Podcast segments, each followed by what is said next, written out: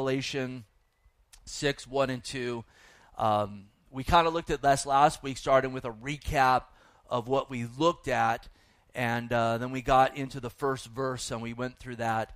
And I'll recap that a bit, but I don't want to just do so much recapping that we don't get going with really such an important passage here in verse 2. But let's start by just reading, you know, at the first few verses here, and we'll, we'll kind of set it up, and then we'll really jump here into verse 2 and really look at the title of the message, The Antichrist Unleashed, that really starts off the Great Tribulation, and it has to do with those seals that the one who is worthy, the Lamb who shed his blood for us, uh, is, uh, you know, about to start opening, really bringing wrath on earth and winding down this dispensation or this age that we are in and uh, getting ready to usher in the millennial reign of Christ. And that will be a glorious, glorious day. I'm looking forward to that day. So it says, Now when I saw the Lamb open one of the seals, I heard one of the four living creatures saying with a loud voice like thunder, Come and see. And I looked, and behold, a white horse, and he who sat on it had a bowl, a bow, and a crown was given to him, and he went out conquering and to conquer. And so last week we went back there to the outline we saw in Revelation 119, where John is told to write the things that he's seen, the things that are, and the things that will take place after this. We saw the things that are, or the things that he had seen, refers to the ministry of Jesus Christ. And John, being one of the disciples of the Lord, saw firsthand witness to the death and resurrection of Jesus Christ. And that's spoken of here in Revelation chapter 1. And then the things which are pertain to the time that we're still in right now, the church age. In the seven letters to the church, those seven letters that were not only to those literal churches in Asia Minor at that time or modern day Turkey, but we also saw how they pertain to church history, really lining up with events and times in church history. But there are also letters to us today. You know what? There's exhortations and encouragement in all those letters that the Lord has given to us even right now as a church here on Portola Road, as well as individuals and followers of the Lord. Because remember in those letters, it says, He who has an ear to hear, let him hear what the Spirit says to the churches. So we're in that time right now of the church age. And then we came to Revelation 4 after those letters to the church, and we see a huge phrase there in Revelation 4 1 where it says, After these things. And the after these things are after the things that are the church age the time that we're in right now. And we saw this picture really of John very much looking like the church when it gets raptured. As we compare it there with 1 Thessalonians 4 where we read about you know what, a trumpet and us getting caught up to glory and the comfort that we're to have through that and to comfort one another with those words. As we see Paul hearing this voice come up here and I'll show you the things which must take place after this. And hearing that you know what being pronounced to him with a voice like a trumpet. And it seems that it's a picture again of the church age coming to an end, the rapture of the church. And then we saw there in chapter 4 and 5 this glorious picture again in heaven. We saw those 24 elders on 24 thrones that seem to clearly represent the fullness of the church. And we went through a list of things that shows that this can't this group can't be anyone but the church as they're on white robes, they're on thrones, they have crowns. As remember, the Lord had told the churches in those letters, He overcomes, and I'm paraphrasing here. You'll be given a robe, you'll be given a crown, you'll sit on a throne with me, with my Father.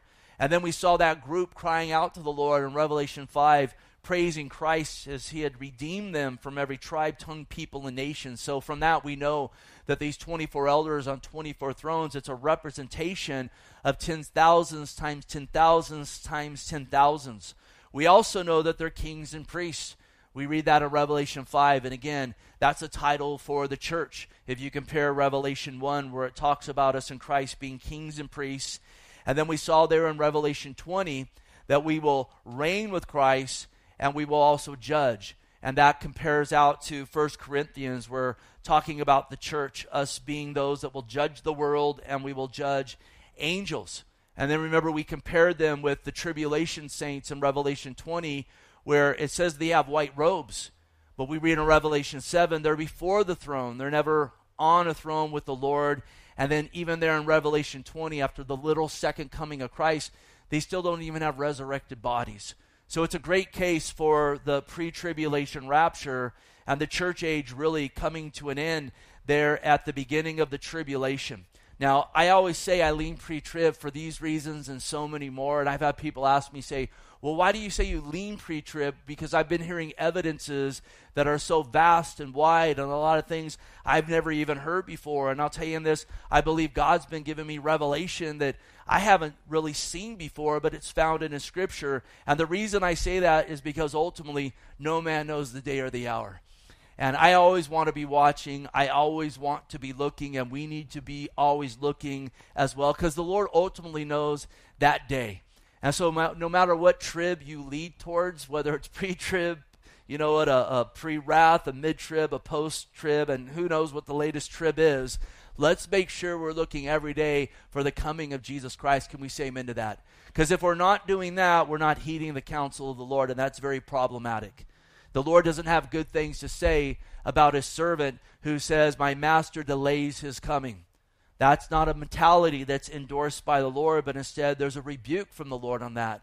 He wants us to be looking every single day. So in Revelation 4 and 5, we see these groups that clearly look like the church for those reasons and so many more reasons that we'll get into as we continue in our study. And now we come here to chapter 6. And remember, we saw there in chapter 5, there was a scroll with seals that is the deed of the earth, and we established that clearly through so many verses. And no one was found worthy to open that deed because you got to have the deed, you got to own it to be able to open it. And John began to weep, and then one of the elders pointed him to Christ, the Lamb worthy to open up the scroll. And we referred back to our study on Jesus being our kinsman redeemer how he purchased us out of sin and he purchased the deed of the earth that man forfeited when he sinned in the garden and now he has it and he's beginning to open it up to evict the transgressors here on earth to evict those that don't want to bend knee to him those that don't want to pay homage to the owner the lord jesus christ. And this is where we begin here in chapter 6 into the great tribulation. The last seven years on earth the time of Daniel's 70th week that we'll talk a little bit more about tonight and that we spent great detail talking about in our study in Daniel, especially in Daniel chapter 9. So, again, he says, I saw the Lamb open one of the seals, and this is the kickoff of Daniel's 70th week. And again, we looked at last week of who's breaking it.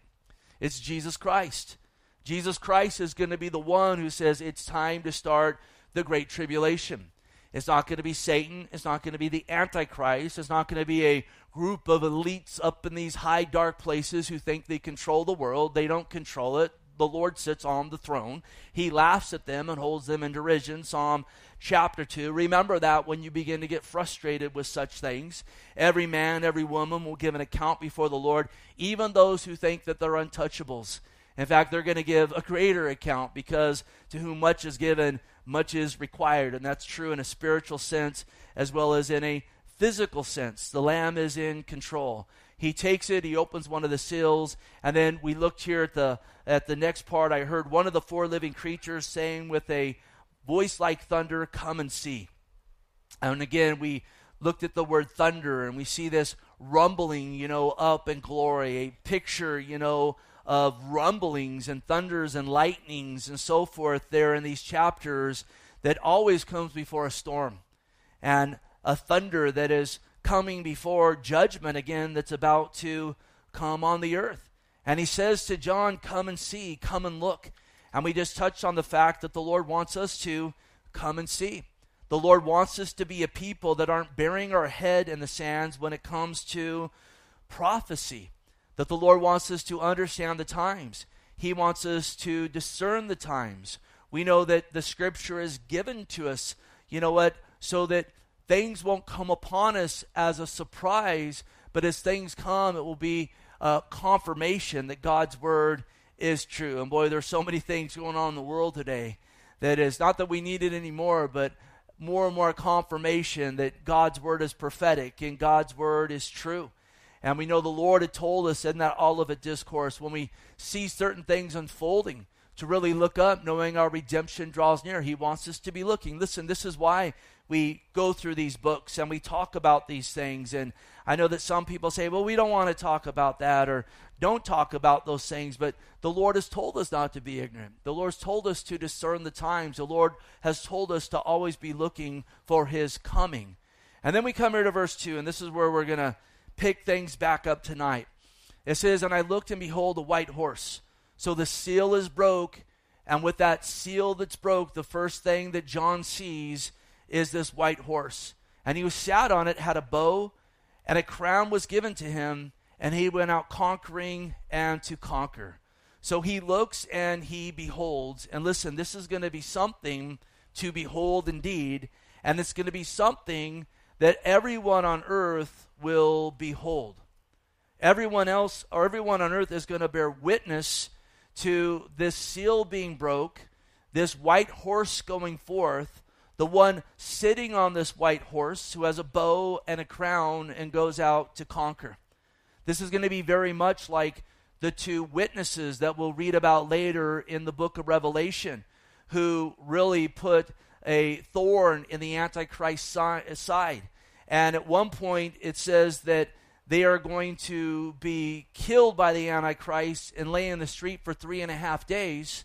And it says in Revelation 11:10, those who dwell on the earth will rejoice. Everyone on the earth is going to see this. They're going to rejoice.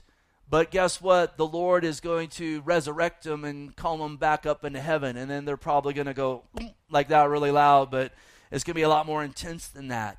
And so, listen, just as that event is seen worldwide, this event's going to be seen worldwide as well. I'll get into some verses that back that up here in a second, but we need to know we know why how this is going to happen. Listen, in, in times past, they would read this and I don't know what conclusions they came up with. You know, maybe when radio was on the scene, they thought, you know, well, people will hear about it and they'll see it in their mind's eye. And then we know uh, television came along soon after that. But we know today with modern technology and smartphones and so forth, listen, those things are all over the world. It's not a matter. You know why your smartphone bill is so high? Do you know why? What, are you guys paying? Like 60, 70 bucks a month? You know, someone here probably pays $20, whatever. The reason that that's so high is because you pay the cost for people in more impoverished countries to be able to pay a buck a month or have it for free. Because they want these things in everyone's hands. They don't want them in their hands necessarily so that they have access to information, though a 12 year old today has more access to information than the president of the United States, they say, did, you know, some 20 years ago through the internet and DuckDuckGo. And I'm not going to even mention the other, the, the, the other thing or whatever. And, um, you know, but they want these in people's hands so that this, and they can brainwash them, man. So that, so that people won't take their thoughts captive. And I believe they want people's, these in people's hands really because you know, last week we talked about that song being sung out of San Francisco, We're going to convert your children. Listen, this is a way for them to try to get our kids. And sadly, I think that they're being greatly successful in it. And I won't go too long on this, but I've shared before, they say the average age that a child sees pornography today is eight years old. And listen, that's happening via computers, that's happening via smartphones. And listen, I just can't tell you enough, uh, you parents, to please, please, please safeguard your children. Do all that you can to safeguard them. You know, all of them with school today and so forth, in one way or another, or the bulk of them, they're going to have to be on the computer to some degree and so forth. And you definitely want them learning those skill sets in this digital age that we are living in. But I'm going to tell you, there's so much out there that's it's it's too much for these kids to handle. They weren't wired, they weren't created, and none of us were to be able to view pornography and all these things, but when these things happen to these children this young, and I'll tell you, especially as they start getting a little older in, you know, at preteen and teenagers, in the teenagers, the ages, the, the, these kids are entering into forums and into uh, areas. I just call it an arena where they dialogue about things that, you know, what when you were a teenager you might have thought about, but you didn't know other people were thinking that way, and there was still a shame with it where it wasn't discussed. These kids interact in these things. and they talk about dark things, and the things they're viewing begins to be the things that they're practicing and so forth. And I'm just telling you, uh, you know what? It's it's too much for them to handle. And it can take kids that, you know what, are even raised in the church and are raised with the fear of God and the enemy wants to draw them into these things and it will it could easily begin to suck them in and begin to have a deep deep effect upon them. I can't I can't tell you enough, man, to be aware. Do all you can to safeguard. Do all you can to protect because as a pastor, I see so many families that they're raising their kids in the Lord and they talk to their kids about the Lord. And then the next thing they know, these kids are in junior high and high school and they're like, I lost my kid. I don't know how this happened. I don't know why they're thinking the way they're thinking and doing the things that they're doing. And I've never seen anything like this, and I've been doing this for a lot longer than some of you guys realize. I'm a little older than some of you guys realize.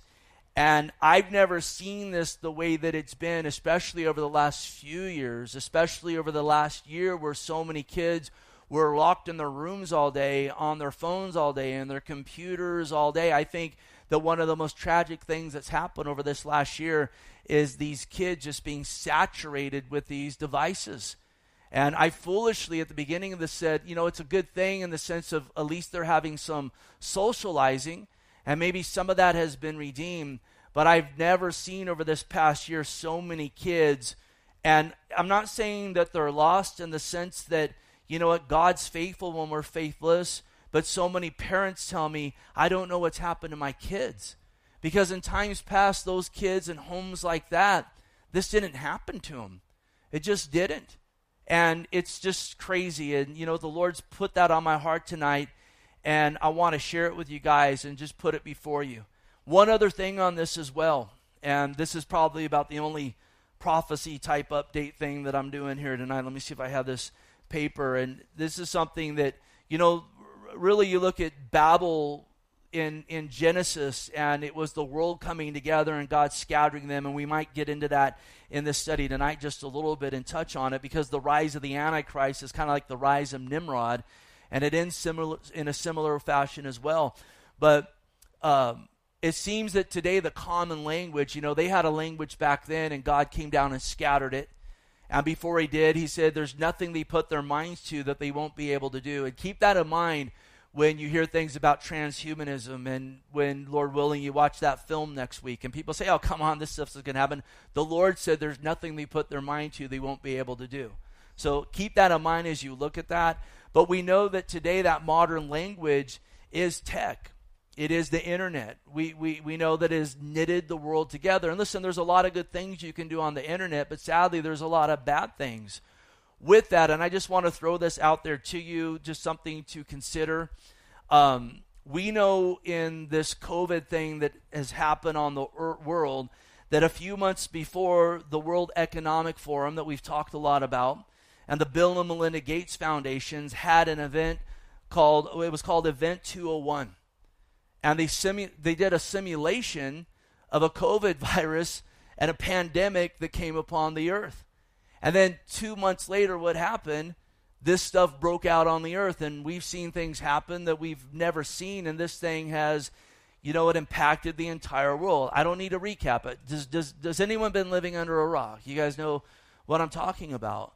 But very interestingly, this past uh, few weeks ago, in the week that started on July 9th, this same group did another one of these scenarios. The World Economic Forum and uh, Klaus Schwab and you know at this Bill and Gates, Bill and Linda Gates uh, Foundation, and what this was was a a um, you know what, a, a, a, um, a plan of what would happen if there was great breakdowns on the internet.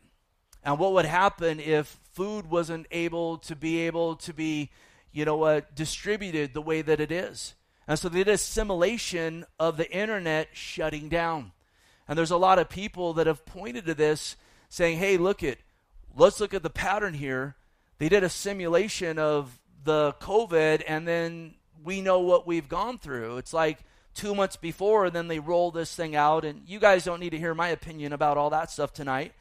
Um, and you know what? There's a caution that perhaps this is going to happen with the internet now.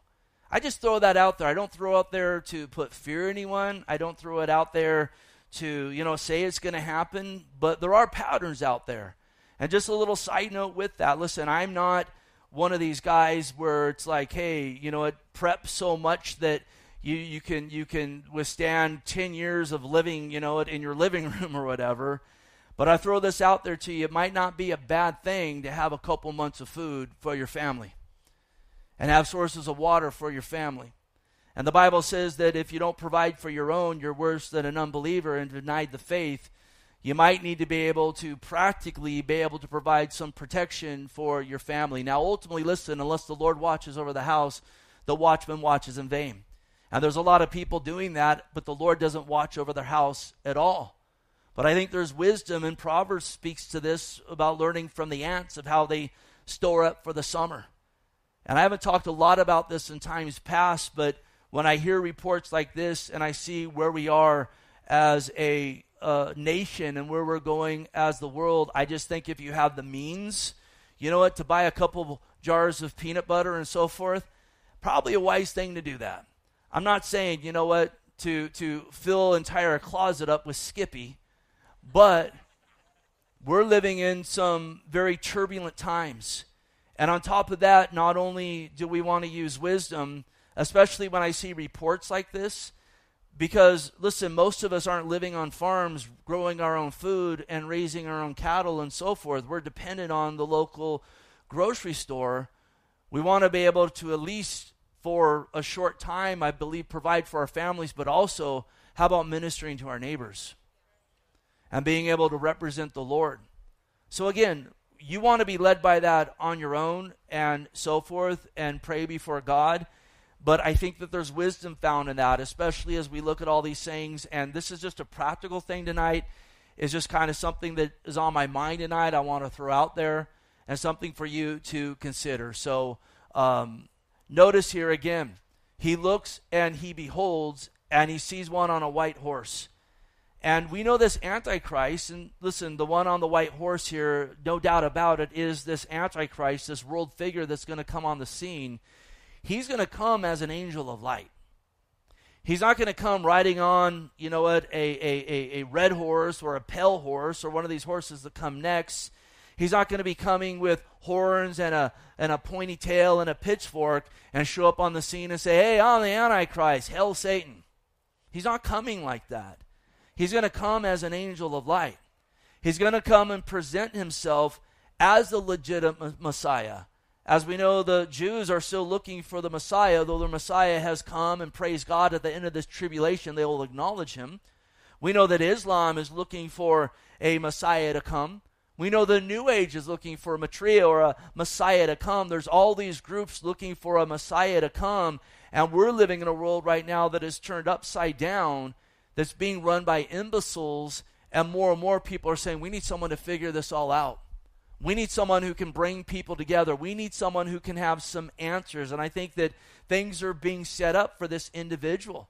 And he's going to come as an angel of light. And this is how Satan himself works. 2 Corinthians 11 12. But what I do, I will also continue to do, that I may cut off the opportunity from those who desire an opportunity to be regarded just as we are on the things of which they boast. This is Paul talking here. For such are false apostles, deceitful workers, transforming themselves into apostles of Christ. And no wonder, for Satan himself transforms himself into an angel of light. Therefore, it's no great thing if his ministers also transform themselves into ministers of righteousness, whose end will be according to their works. And so, this is a common thread with these types of individuals. He's going to show up saying, I got the answers. He's going to come riding in on a white horse, and people are going to say, Finally, someone who can bring us together, someone who seems to be sensible, someone who seems to even care about us. Interesting how he's spoken of in Revelation 13 3. John says, I saw one of the heads as it had been mortally wounded, and his deadly wound was healed and the world marveled and followed the beast. And they worshiped the dragon who gave authority to the beast, and they worshiped the beast, saying, Who is like the beast? Who's able to make war with them? This guy's going to show up on the scene, and I don't think that the wound is going to happen before he shows up, but perhaps it will. But at one point, it's going to look like he resurrects from the dead. He will get into some military scuffles that he will win very easily. And notice here, the world is going to say, and this backs up this thought that everyone's going to know who this guy is, who's like the beast, who's able to make war with them. I'm going to tell you, all those whose names aren't written in the Lamb Book of Life, they're going to follow this guy hook, line, and sinker. They're going to say, Our Savior's here. And this guy is absolutely going to convince the world that Christ is the wicked one, that anyone who names the name of Christ is a rank rebel and the problem, and that he is the good and those that oppose him are the bad. Now, notice he's going to come with a bow in his hands. And I know the mind could immediately go to a bow and arrow, but this word bow here, it means to set a trap or to lay a snare. And there's another type of bow that we're familiar with that is associated with the days of Noah and with the days of the coming of Christ, and that's the rainbow. And the rainbow was first given to mark a covenant. And so this is associated with covenant. And we know when this man comes on the scene, he is going to affirm a covenant. And we looked at this again in great detail this past year in Daniel 9 as we read about what's called Daniel's 70th week, or that last seven years period of this dispensation where the Lord is predominantly dealing with the nation of Israel and bringing them to the place of acknowledging Jesus as Savior. And this is going to start with this man coming on the white horse, this beast, this Antichrist, and he's going to establish a covenant for seven years between Israel and her neighbors roundabout. Notice Daniel 9:26 it says after 62 weeks the Messiah shall be cut off but not for himself. And so this has to do 7 weeks where the decree had been issued to rebuild Jerusalem. We read about that in Nehemiah. And then after Jerusalem was rebuilt, there was another 62 weeks or 62 times 7 years. And then at that point we know Messiah absolutely and we saw some people putting forth the idea to the day he was cut off. Messiah was cut off. Messiah went to the cross not for himself, but for us, praise God. Because if you don't got the Messiah being cut off for us, none of this even matters here. We're all going to hell. But Jesus atoned for our sins upon the cross of Calvary, and he rose from the grave that whoever believes in him should not perish but have everlasting life. So that was these first 483 years, and then we know that church age came into place that we've already talked about tonight. And then there's going to be this last seven years. And again, this man's going to come on this white horse. And we read here in verse 27, where it says, and the pe- verse 26, and the people of the prince who's to come shall destroy the city and the sanctuary, and its end shall be with a flood, till the end of the war of desolations are determined. So this is talking about this is the end of the age. And verse 27, it says, He shall confirm a covenant with the many for one week. This man here in Revelation comes with a bow. It's a picture of covenant. We read in Daniel, this man is going to confirm a covenant for one week. We know the context of a week here is seven years. But in the middle of that week, he shall bring an end to sacrifice and offering, and on the wing of abominations shall be one who makes desolate, even t- until consummation, which is determined is poured out on the desolate. So we've talked a lot about this. He's going to come on the scene. He's going to look like the Savior of the world. He's going to get a covenant between Israel and her neighbors. And listen, Israel is a cup of trembling right now. I know in my lifetime, all the presidents have tried to bring peace to the Middle East. There were some covenant sign between Israel and some of her enemies with the last, uh, you know what, president that we had. You guys know all about that. It seems this Antichrist is going to come and confirm those with additional covenants that's going to bring a, again, temporary time of peace. And the world's going to rejoice in this.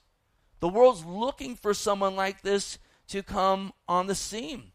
who is going to usher a peace there into the Middle East and is going to head up a one world religion, economy, and government that's talked about throughout the scriptures, that's talked about in Revelation, that Lord willing we'll get into if he tarries in the weeks to come. And if he doesn't tarry and he takes us home, we'll all praise God for that. Now, listen, this man is going to be allowed to wear a crown for a brief time. We read about a crown on his head. He's going to wear a crown for seven years. Side note here is Jesus your Lord and Savior tonight? Can you say amen to that?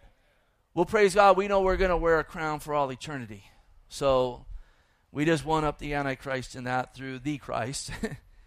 and notice as well, he's going to conquer, but it's not going to be with force.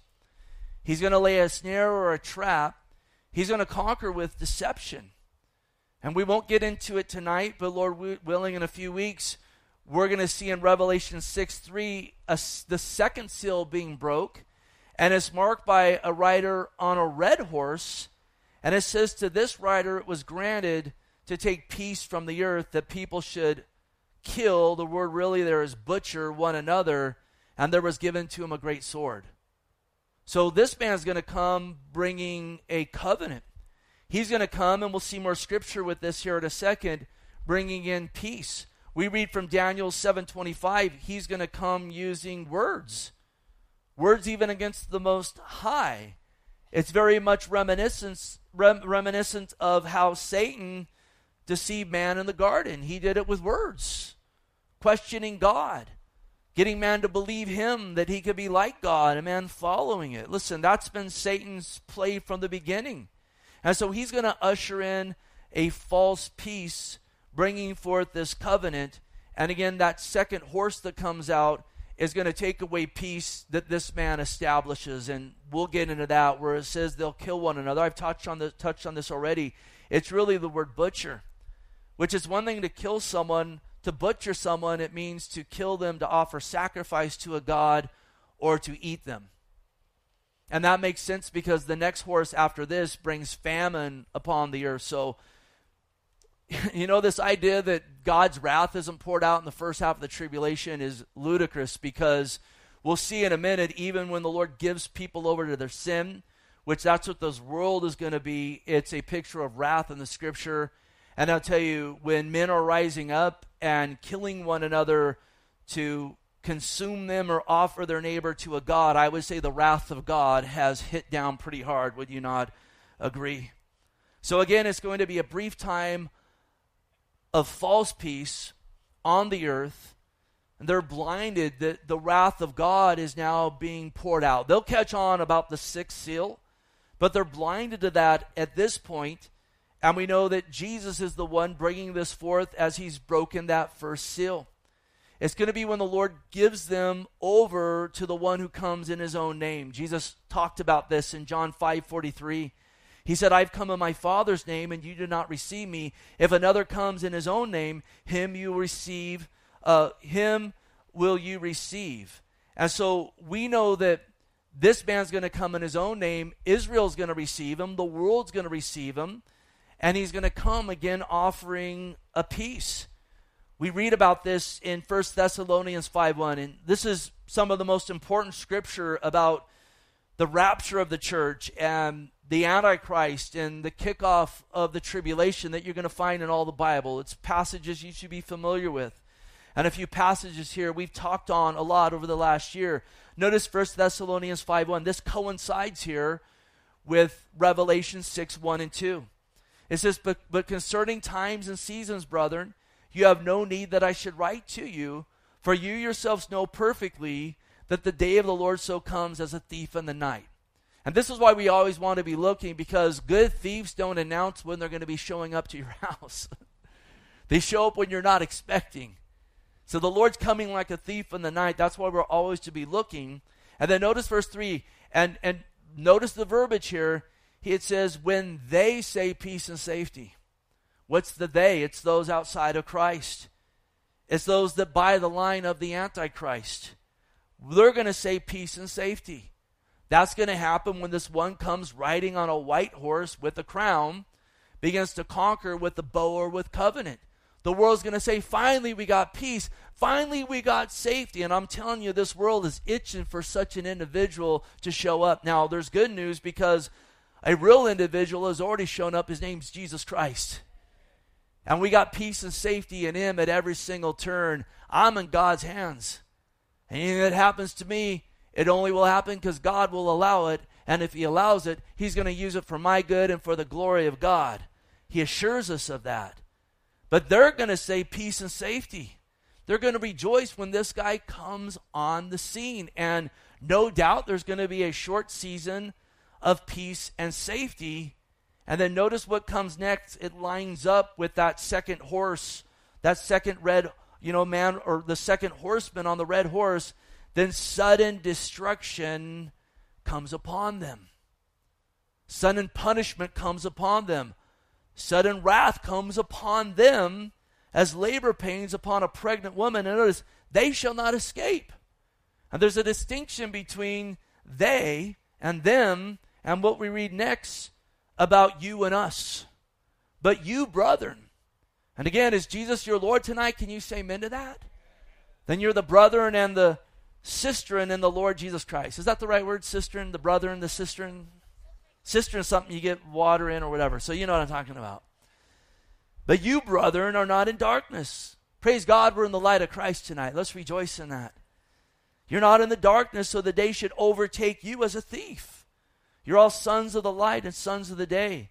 We are not of the night, not of darkness. Therefore, let us not sleep as others do, but let us watch and be sober. We should be watching right now.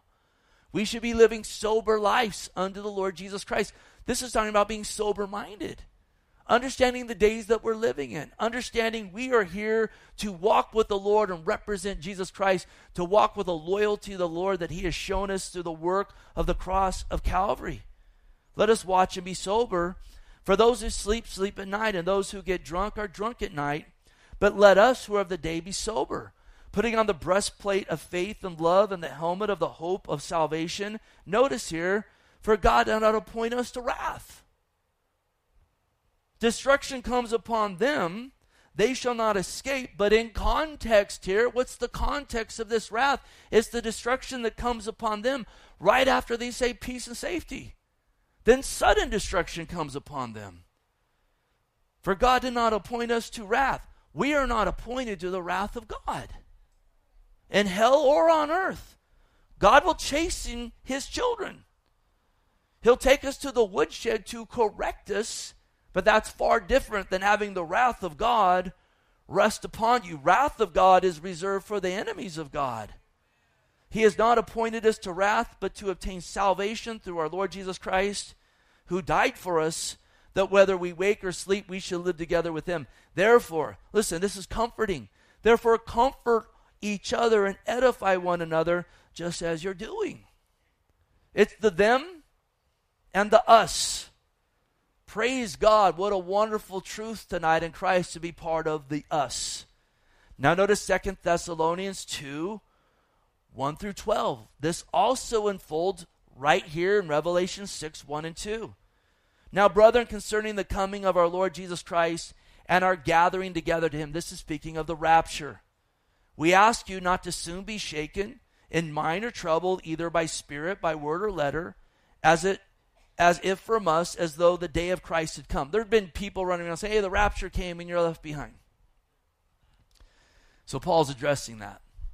He says, Let no one deceive you by any means, for that day will not come unless the falling away comes first, and the man of sin is revealed, the son of perdition, who exposes and exalts himself above all that's called God or that's worship, so that he sits as God in the temple of God, showing himself as God even though he ain't God. Now, a key word here is falling away.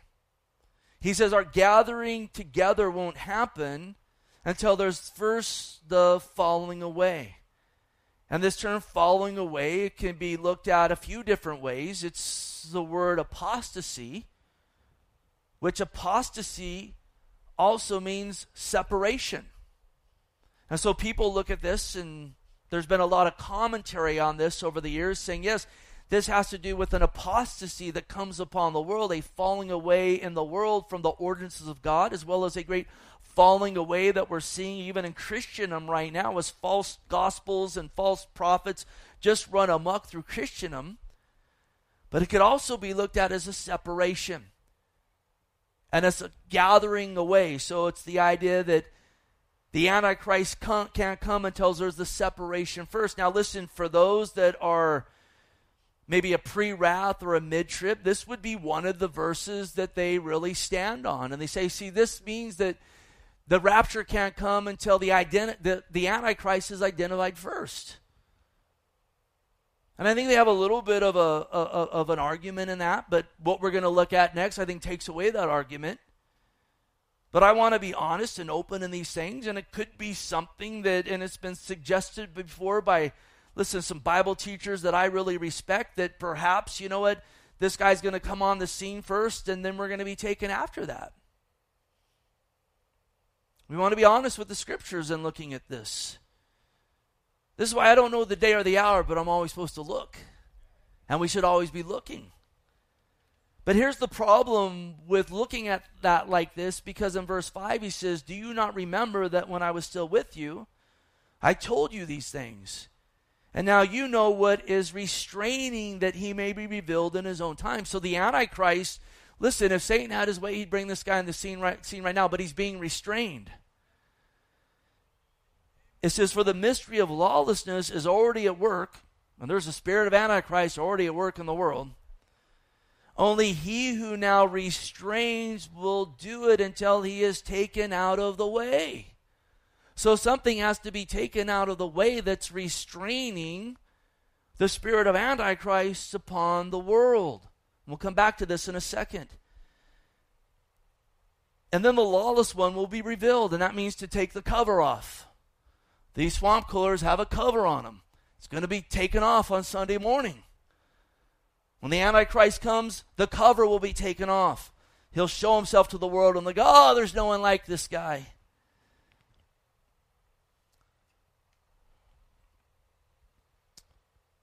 And the lawless one will be revealed, whom the Lord will consume with the breath of his mouth and destroy with the brightness of his coming.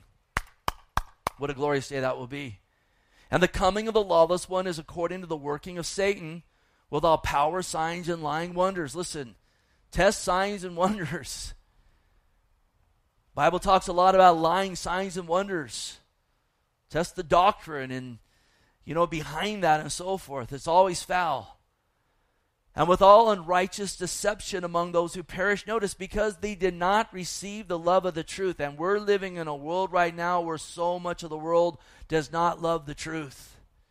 They love being lied to and it's moved them into a place of unrighteous deception. We're in this time. They didn't love the truth that they might be saved. And for this reason, God will send them, notice, strong delusions that they should believe the lie, that they all may be condemned who do not believe the truth but had pleasure in righteousness. We are living in a world right now that is being taken down by strong delusions. Just stuff that it's you got to be delusional to believe. This transgender stuff, you have to be delusional. You have to be delusional. To think that God made an error and put a man in a woman's body, if you believe that tonight, you're delusional. If you're promoting that, you're delusional. If you're promoting that to children, you're a child abuser. You're a child abuser. You, you're hating God in that. You're hating that child in that. You're loving Satan and you're loving yourself. And Jesus Christ said that it's better to have a millstone tied around your neck and be thrown in the sea than cause one of his little ones to stumble. But this world's delusional. This is one of many areas it's delusional in. A few years ago, that was called a mental illness.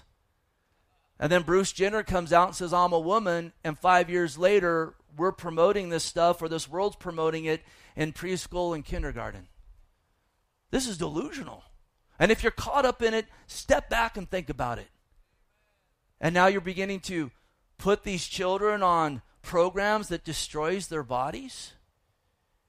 Even though the highest suicide rate is with people who begin this process of trying to change their sexual orientation, which they never can. Listen, they are what they are. And then we applaud this?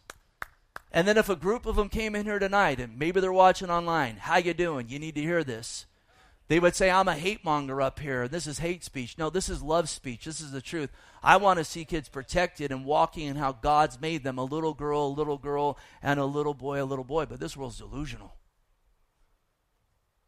You got to be delusional to be walking with this.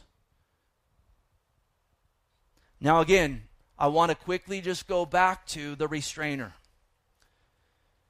I want to go back to listen, he can't come on the scene. He's being held back until the one who restrain, restrains him is, again, taken out of the way. We really only read about one he that's taken about out of the way when it comes to end time stuff, and the he that's taken out of the way is the is is is us. That we read about over and over again of us being taken out. And here's the deal: while we're here, we're called to restrain. Jesus calls us salt. Matthew 5:13. Again, is he your Lord tonight? Can you say amen to that? He says, You are the salt of the earth. And in verse 14 of Matthew 5, he says, You are the light of the world. What does salt do? Salt restrains rot. This is why you can go down to the, the, the gas station tonight and buy a piece of meat that's in a jar there that's not refrigerated. A beef jerky. It's salted. Light restrains darkness. This is the Holy Spirit of God working through His church. And here's the thing, and I stand on this. If the Antichrist shows up today, I'm not called to go into a fetal position in the corner. I'm called to stand for Christ and restrain darkness. And I can stop doing that by His grace and mercy. We don't see that instruction in the Word of God. But we got a world right now that's itching to get God out of the picture, itching to get fundamental Bible believing Christians to have their mouths shut up and to be locked up and to be put away. They say, You're the problem. You're the troublemakers. And as I look at Scripture, when there's a group of people that continue to harden their heart to God, eventually God says, That's what you want, that's what you're going to get. And their guy's going to come on the scene and they're going to go, oh, yeah, peace and safety. Then, boom, sudden destruction. And it's going to be God pouring out wrath. And that wrath doesn't start at the sixth seal when these people who say, Who's like the beast? Who can make war with them? finally wake up and they say, The wrath of God is here. Those people are compared to Jannes and Jambres in the scripture. You know who they are? They're the witches that opposed Moses back in the Exodus. It wasn't until the third plague that they finally realized this is the finger of God. These people are, sin makes you stupid. The wrath of God starts with that first seal. And why is that a big deal? Because the pre wrath rapture idea is well, you know, we're taken out before the wrath, and that doesn't start till uh, the sixth seal. Jesus Christ is the one breaking those seals. Listen, when Christ gives a group of people up to their sin, in the scripture, that's called the wrath of God. I'll give you evidence of it. Second Chronicles 29 6. This is speaking of Israel in days of rebellion. It says, For our fathers have trespassed and done evil in the eyes of the Lord. They have forsaken him, have turned their faces from the dwelling place of the Lord, and turned their backs on him. They have also shut the doors on the vestibule, put out the lamps, and have not burned incense or offered burnt offerings in the holy place of God of Israel. Notice verse 8. Therefore, the wrath of the Lord fell upon Judah and Jerusalem, and he has given them up to trouble, desolation, and to jeering, as you see with your eyes. When God gives you up to your sin, that's the wrath of God in Scripture. Later on, it says in Second Chronicles 36 15 they're given up to a king, Nebuchadnezzar, who at first is a type of Antichrist. And the Lord God of their father sent warnings to them by his messengers, rising up early, sending them because he had compassion on his people and on his dwelling place. We're messengers of the gospel right now. But they mocked the messengers of God, despising his words and scoffed at the prophets. That's going on in the world today, making a mockery of even what we're doing here tonight until the wrath of the Lord arose against his people, till there was no remedy. Therefore, he brought against them the king of the Chaldeans. This was Nebuchadnezzar, who is a picture of Antichrist until he finally falls on his face and gives praise to the Christ. This casting off, this casting into another place is throughout the Word of God. When people, groups harden their hearts to the Lord, Eventually, he gives them up to that, gives them over to their sin, and it's always described as God's wrath. The first seal is God's wrath. It's a world saying, We don't want Christ. We won't want the people of Christ. And God's saying, Then I'm going to give you what you want. Wrath is coming upon you. And when the dude first comes on the scene, they're going to say, This is great. And then sudden destruction comes when that rider comes out on that red horse. And we'll get into detail about this here in, in, in, a, in, a, in a couple weeks. Peace is taken from the earth. Men rise up and begin to kill one another, not out of road rage.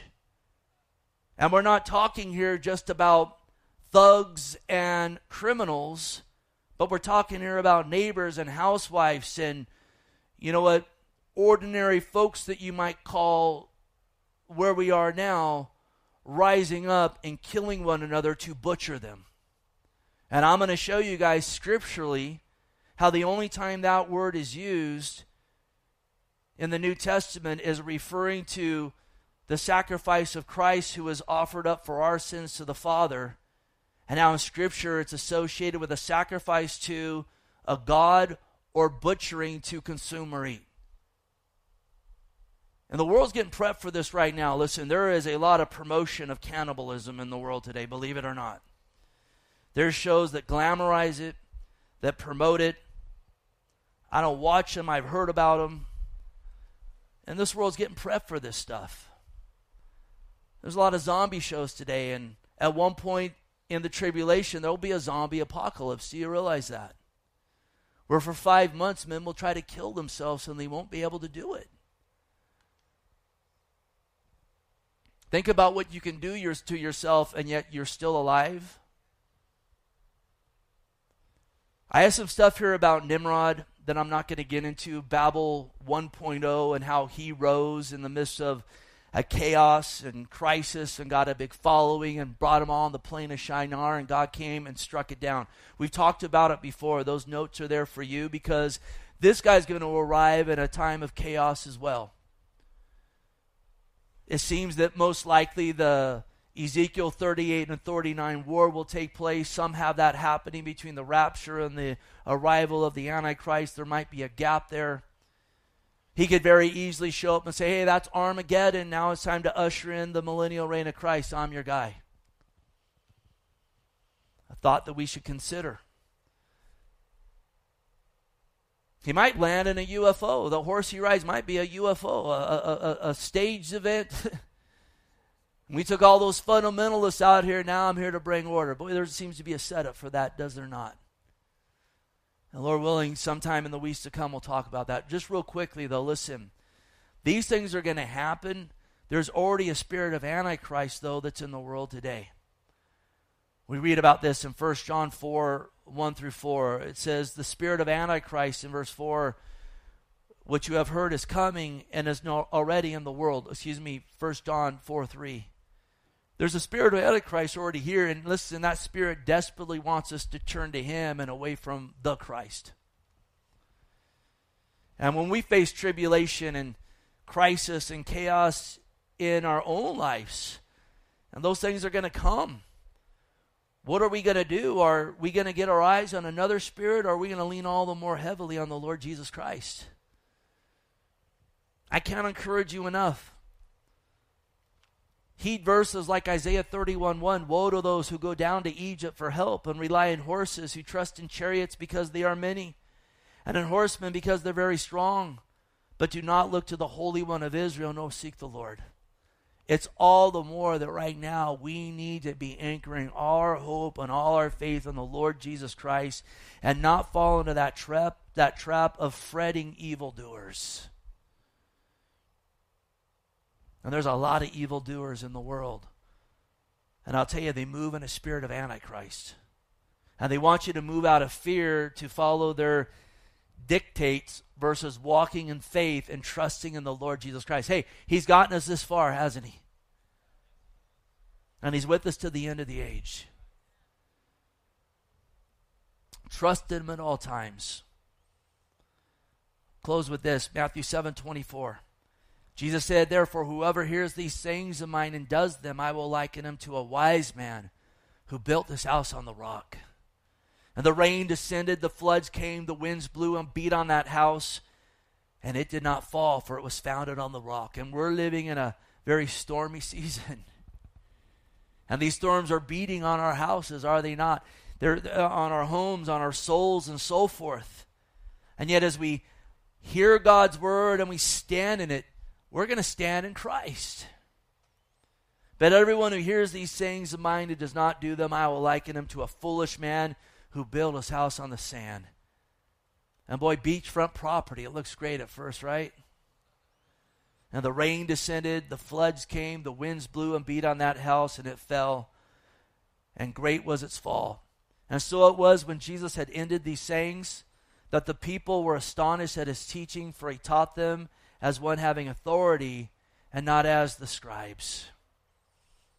I love Psalm 50 15. Call upon me in the day of trouble, I will deliver you, and you shall glorify me. Let's be found doing that. Amen. So, Heavenly Father, we praise you. We give you glory. We thank you for your scriptures, Lord. Lord, I marvel, God, at prophecy. I marvel, Lord, at all the prophecies you fulfilled in your first coming. I rejoice, Lord, in so many over the years, God, that have set out to disprove the Bible who get saved when they go, man, I know all this prophecy was in here. We thank you that your word's prophetic. We thank you for the prophecy concerning our salvation, that whoever calls on the name of the Lord will be saved. That's a prophetic word. And we thank you, Lord, for the times we're living in now and Lord, what we see unfolding, Lord. We don't know exactly when you're coming, but Lord, we see things unfolding, and you've said to look up when you see these things happening and know your redemption draws near. So we look up, we rejoice. God, we want to abound in you. Lord, bless your people tonight. Shine your face on them. God, bless our fellowship right now. Let it be rich and good. And if you haven't called upon Christ, now's the time to get saved. Today's the day of salvation. Don't put the Lord off. Confess your sin repent, put your faith in Christ, and let Him meet you where you're at. Lord, bless the rest of our evening here, and we pray these things in Jesus' name. And we said together, Amen. God bless you.